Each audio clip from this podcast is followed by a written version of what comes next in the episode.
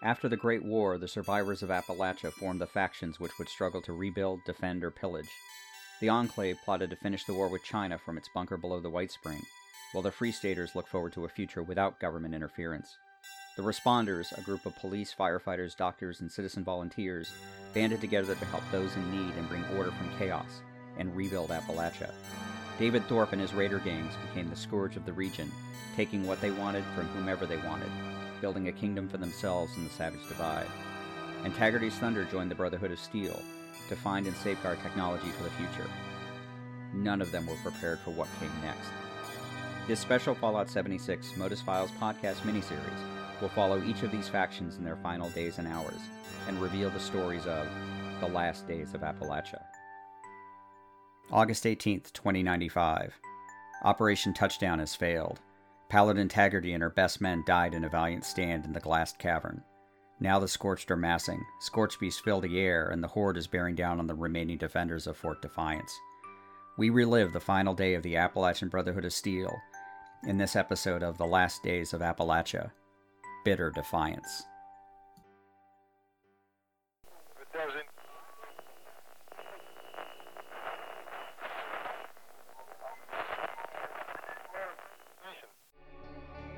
Long gone are the days where people sing about West Virginia as almost heaven. After nuclear war and disease, it's far from heaven now. Far from Heaven, a Fallout 76 story podcast, is a tale of survival, conflict, and hope set in the Fallout 76 game world. Join our survivors on their journey to reach that almost heaven once more.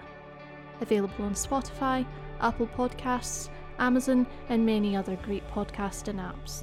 Far from Heaven, Fallout 76 story, available now.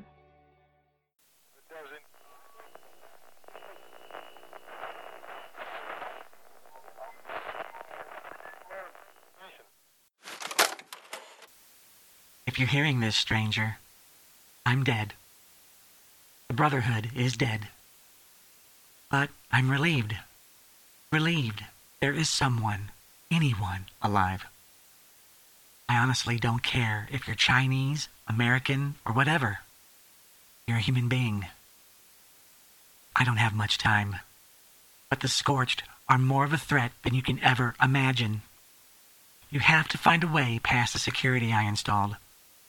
If you're former military, all you need is your government issued military ID card. If not, find a way. I know some ghost isn't probably very persuasive, but look past your own skin and consider there is so much at stake. We did. And that's why I'm going out to die. Ad Victoriam. Scribe Grant, signing out. Scribe Grant, Appalachian Brotherhood of Steel, ejected the holotape from his personal terminal. The building, this Fort Defiance, shook again with a repeated blast from Sierra Bravo sonic screams. Although Grant couldn't see them, he knew they were out there. Dozens of them, supported by hundreds, if not thousands, of Sierras. What the Brotherhood called the Scorched. They were massing for the final assault against them.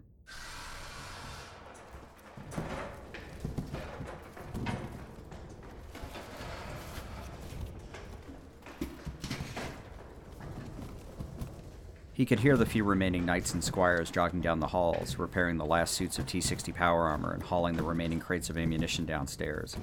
Senior Knight Wilson had been very clear in his orders. This was their final stand. There was no retreat because there was nowhere else to go. And with this enemy, there was no surrender, no prisoners. Everything he'd done, all the work, the coordination with Lost Hills, Operation Touchdown, and even Mission 099 01 had all been for nothing. Taggerdy was gone and Operation Touchdown had failed. However many Sierra Bravos they might have killed, more came to take their place. Grant wanted to punch the wall or pound on the table, but instead he set his mind to their final mission. Besides the holotape, which he'd leave downstairs, he'd also written a note with further instructions to whomever might come after them. It was on the slimmest of hopes that someone, anyone, would find it after they were gone and continue their work, and maybe, just maybe, stop this plague of monsters once and for all and there was something else that only he knew. Grant had made one last attempt to get their data to Lost Hills, and some acknowledgement of their fate. After touchdown, he'd rigged their long range transmitter to bounce a transmission off of a piece of orbital debris or non functioning satellite to the west coast. It was a long shot, but at least it was theoretically possible. He tried for about a week until a Sierra Bravo destroyed the dish. There was plenty left up there, even if none of it was an actual communication satellite. And maybe one of his attempts got through. Grant doubted they'd ever get a response, but it felt better to have tried than just to have given up.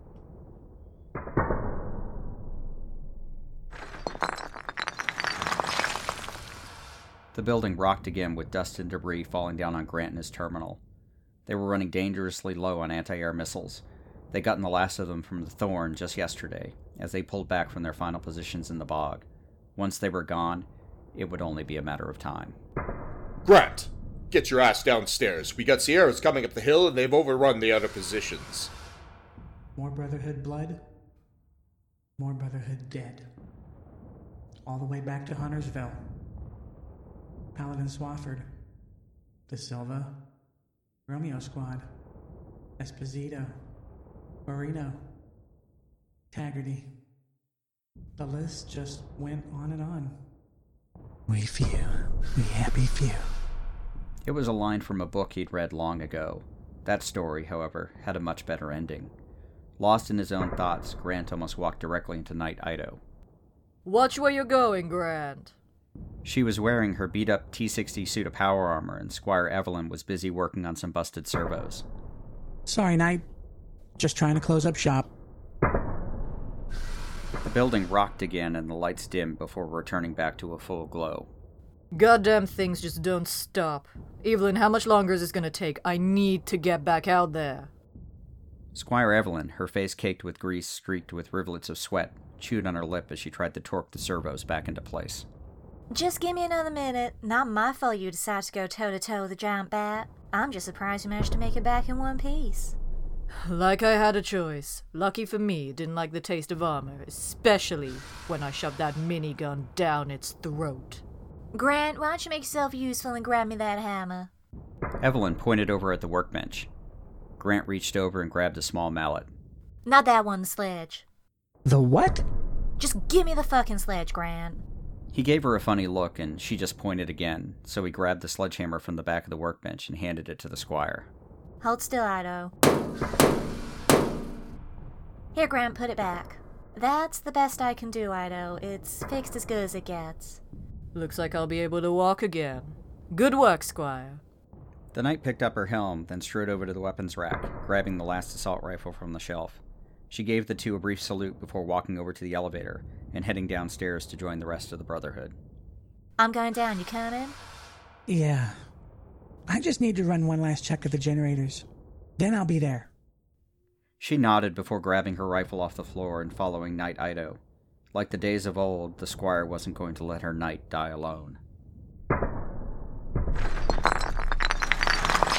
The building shook again with more plaster falling down on the floor. What made Fort Defiance an excellent base for the Brotherhood now also made it feel like a tomb. Grant stuffed the holotape in his pouch and made a final round of the terminals. His old project was still active, and he hoped that if anyone ever returned, they'd be able to help complete it. The rest were all locked behind their military grade security.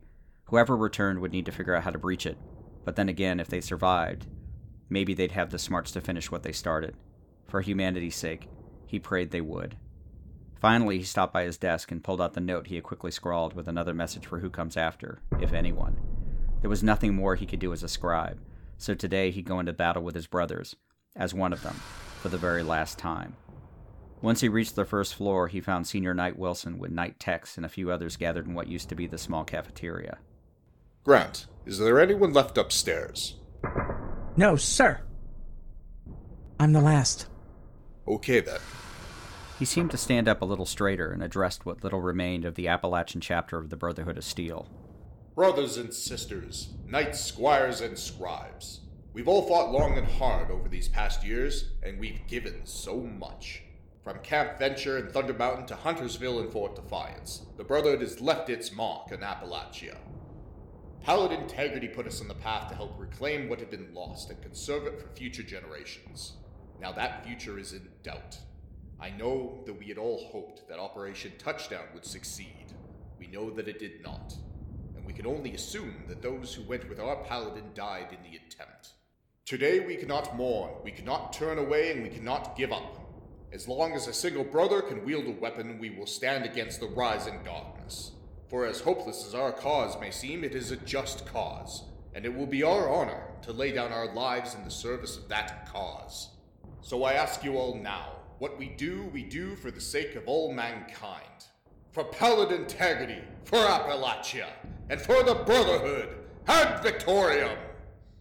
Throughout history, stories were told of famous last stands Leonidas and the 300, the Siege of Malta, the Alamo, and others. And although many lives were lost, they did not give their lives in vain. And if this was the end of the Brotherhood, they would die as warriors, with their face to the enemy. Let's get out there, brothers. Give 'em hell. The cheers echoed through the old asylum, and the knights donned their helms, and their squires made one last check of their weapons. Senior Knight Wilson led the way, silently wishing that Taggerdy could see the last ride of the Thunder. As the last of the Brotherhood stepped through the doors of the old asylum into the maelstrom, Squire Grant tacked his message to the old bulletin board and placed his holotape next to it before joining them.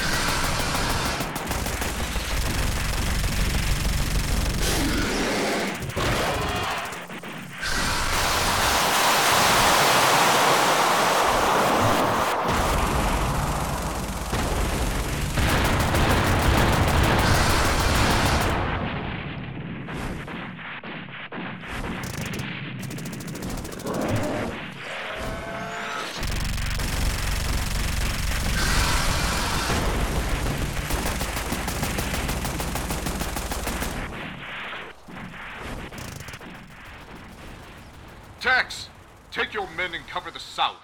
Sierras are massing along the road. We'll cover the north and the center.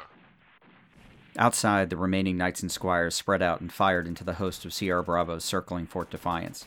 Two other squires were loading the last of the missiles into the battery, which quickly swiveled and fired into the sky.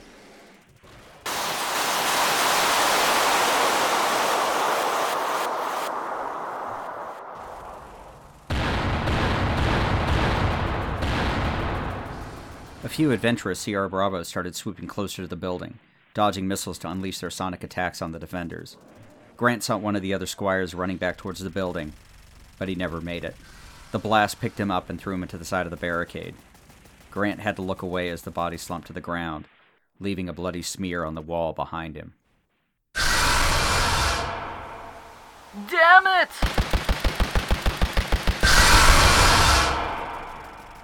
Ido cursed and fired into the beast as it passed, stitching holes in its wings. There were just so many, not even the anti air missiles were keeping them from closing in around them. Tex fired his minigun into the air, catching one of the beasts in his sights and staggering it. As it fell to the ground, it wasn't quite dead. It shrieked and got back to its feet, looking for a target. The creature lunged one last time towards the knight, but a lucky shot through the brain seemed to pull its legs out from underneath it, and it slid to a stop at the knight's feet. Just to be on the safe side, Tex took a step forward and emptied the rest of the magazine into the creature's head.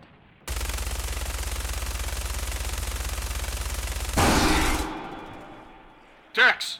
Sierras are swarming up the hill. We're losing the barricades. Start pulling back to the inner courtyard. You heard the man, Knights. Cover each other and get back to the courtyard. There were less than a dozen knights left and a handful of squires. As the Sierra Bravos kept circling, a last salvo of missiles rose to the sky before the launcher finally fell silent. This is it, brothers. Here they come. Almost in unison, there was a concerted shriek from the swarm, shaking the barricades and driving the squires to their knees, covering their ears from the deafening sound.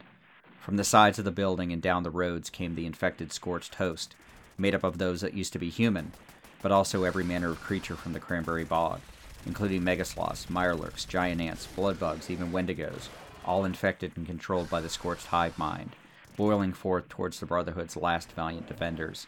Less seasoned warriors might have run, but not these men and women. They had been Appalachia's shield for nearly a decade. Each and every one of them steeled themselves, pointing their weapons to the sky or towards the horde, and fired. Miniguns, assault rifles, grenade launchers, even pistols fired by those defenders tore through the attackers' ranks, but still they charged, throwing themselves bodily forward even if they lost arms and legs. They lacked the ability to care or feel. Senior Knight Wilson slammed the last magazine into his minigun, turning it on a group of Scorch threatening to overrun their flank. His men, his knights, never wavered, never took one step back. They died where they stood, taking 50 or a 100 Scorched with them. Knight Ido used her armor like a battering ram, stomping her enemies underfoot, helping to keep the courtyard clear until the last of the men could take their final positions. Ido, look out!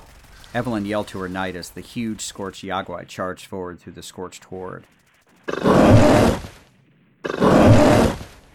knight couldn't sidestep the charge, and Ida was staggered as the infected mutated bear threw itself at her. Then itself was staggered and killed by the squire firing point blank with her assault rifle.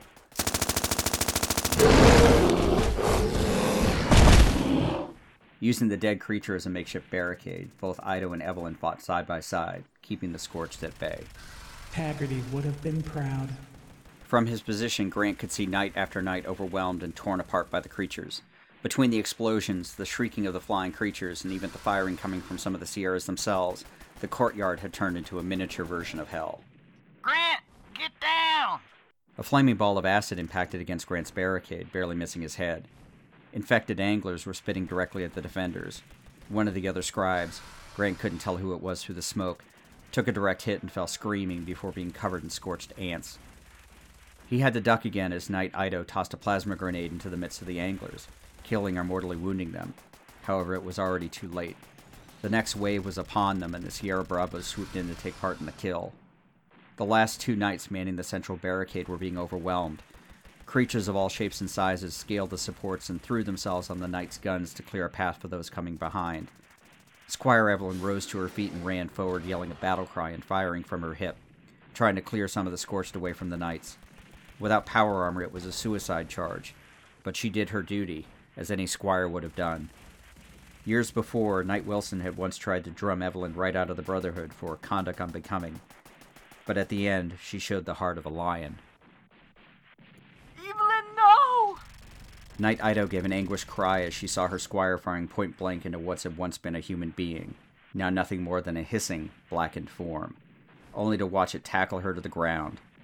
Knight Rogers grabbed her by her arm, holding her back from going to Evelyn's aid, for he knew it was already too late.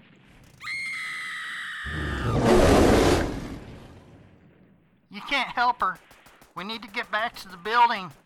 God damn it, I won't leave her. Ito, she's gone.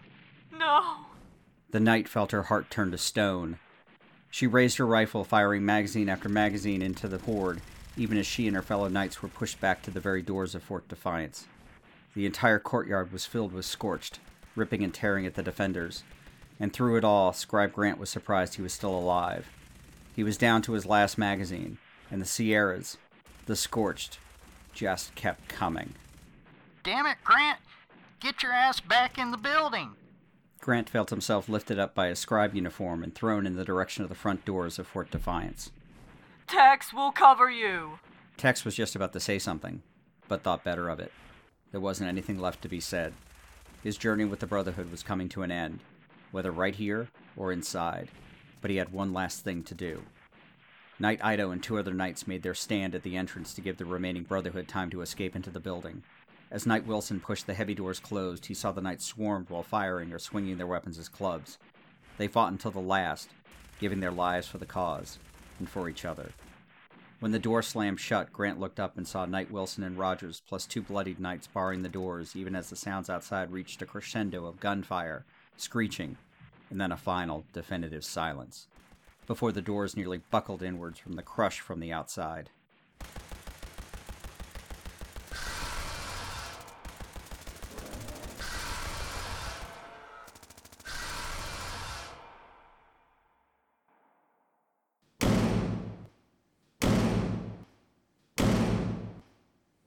Grant, get up. We're finished. You have to get word out to Thunder Mountain, to the responders, Free States, even those damn raiders. All of them. I don't care. They need to know. Defiance has fallen. Senior Knight Wilson took off his helmet and for a moment glared at Rogers, before his expression softened, and he finally nodded. Grant, get upstairs. Tex is right. They need to know what's coming. Yes, sir. We'll hold them off as long as we can. You don't have a lot of time, so go. Grant looked at the knights one last time and thought, We few, we happy few, before running towards the elevator. As the Sierras started peeling the doors open, Wilson turned to Tex and extended his hand. Knight. Tex. It's been an honor. It's been one hell of a ride, Ted. The doors bent inward as the final knights of the Brotherhood of Steel stood side by side for one final time. Four knights against the surge. Grant heard the hollow boom of the doors finally giving way, followed by the staccato sound of gunfire and shrieking monsters.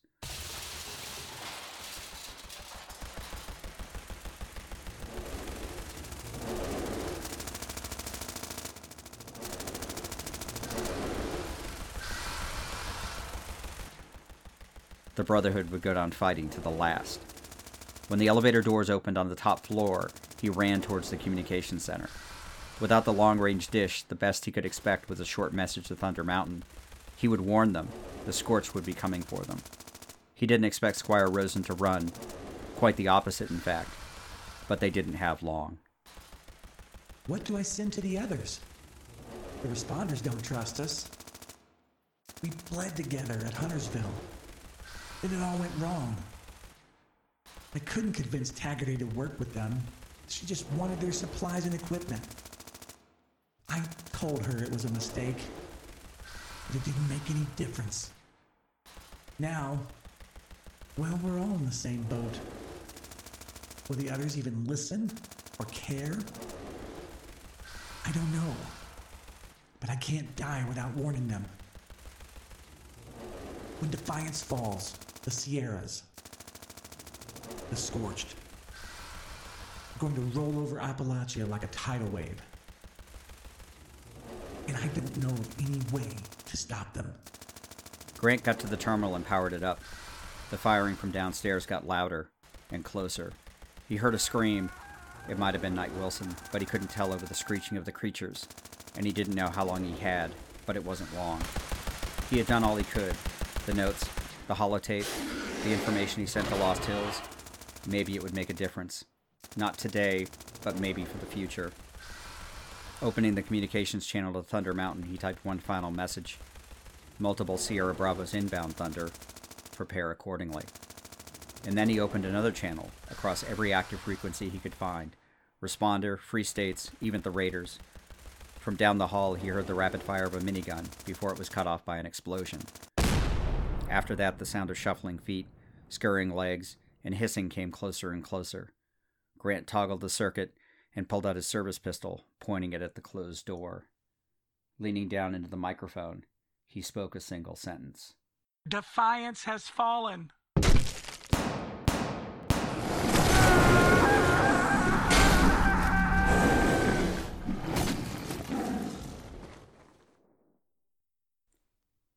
Squire Rosen died along with the rest of the Brotherhood contingent at the Thunder Mountain nuclear power plant. She and Squire Gilden made a last stand in the control room as the scorch breached the walls of the facility. A final terminal entry was a testament to their bravery. I'm writing this report with little hope any brother will ever read this. The Scorch Beasts attack in endless waves. The AAAs are running low on ammo. We had to abandon the roof after being overrun by the Scorched. The Fort Atlas team was overrun. Only myself and Squire Gilden are left, and the walls won't hold them out for long. It has been a singular honor to serve. Whoever is reading this, abandon Appalachia and pray that the scorched Beasts do not come for you. The last defenses have been breached, and the Brotherhood is no longer the shield protecting Appalachia from the Scorched. As the sun set over the hills, the Scorch Beasts fly to the north and west, followed by their thralls, to set themselves upon their unsuspecting victims.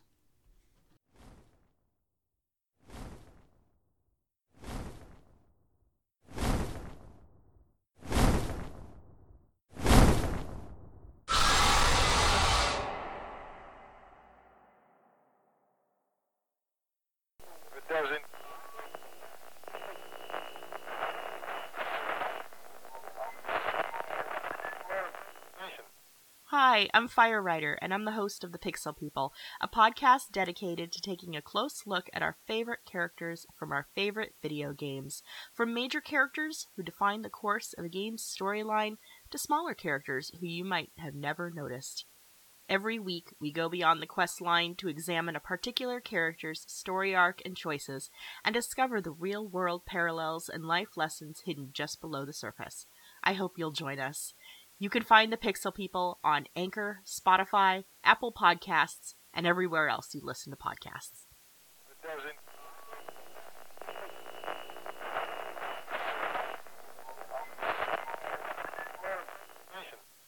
Thank you for joining us for our second episode of The Last Days of Appalachia.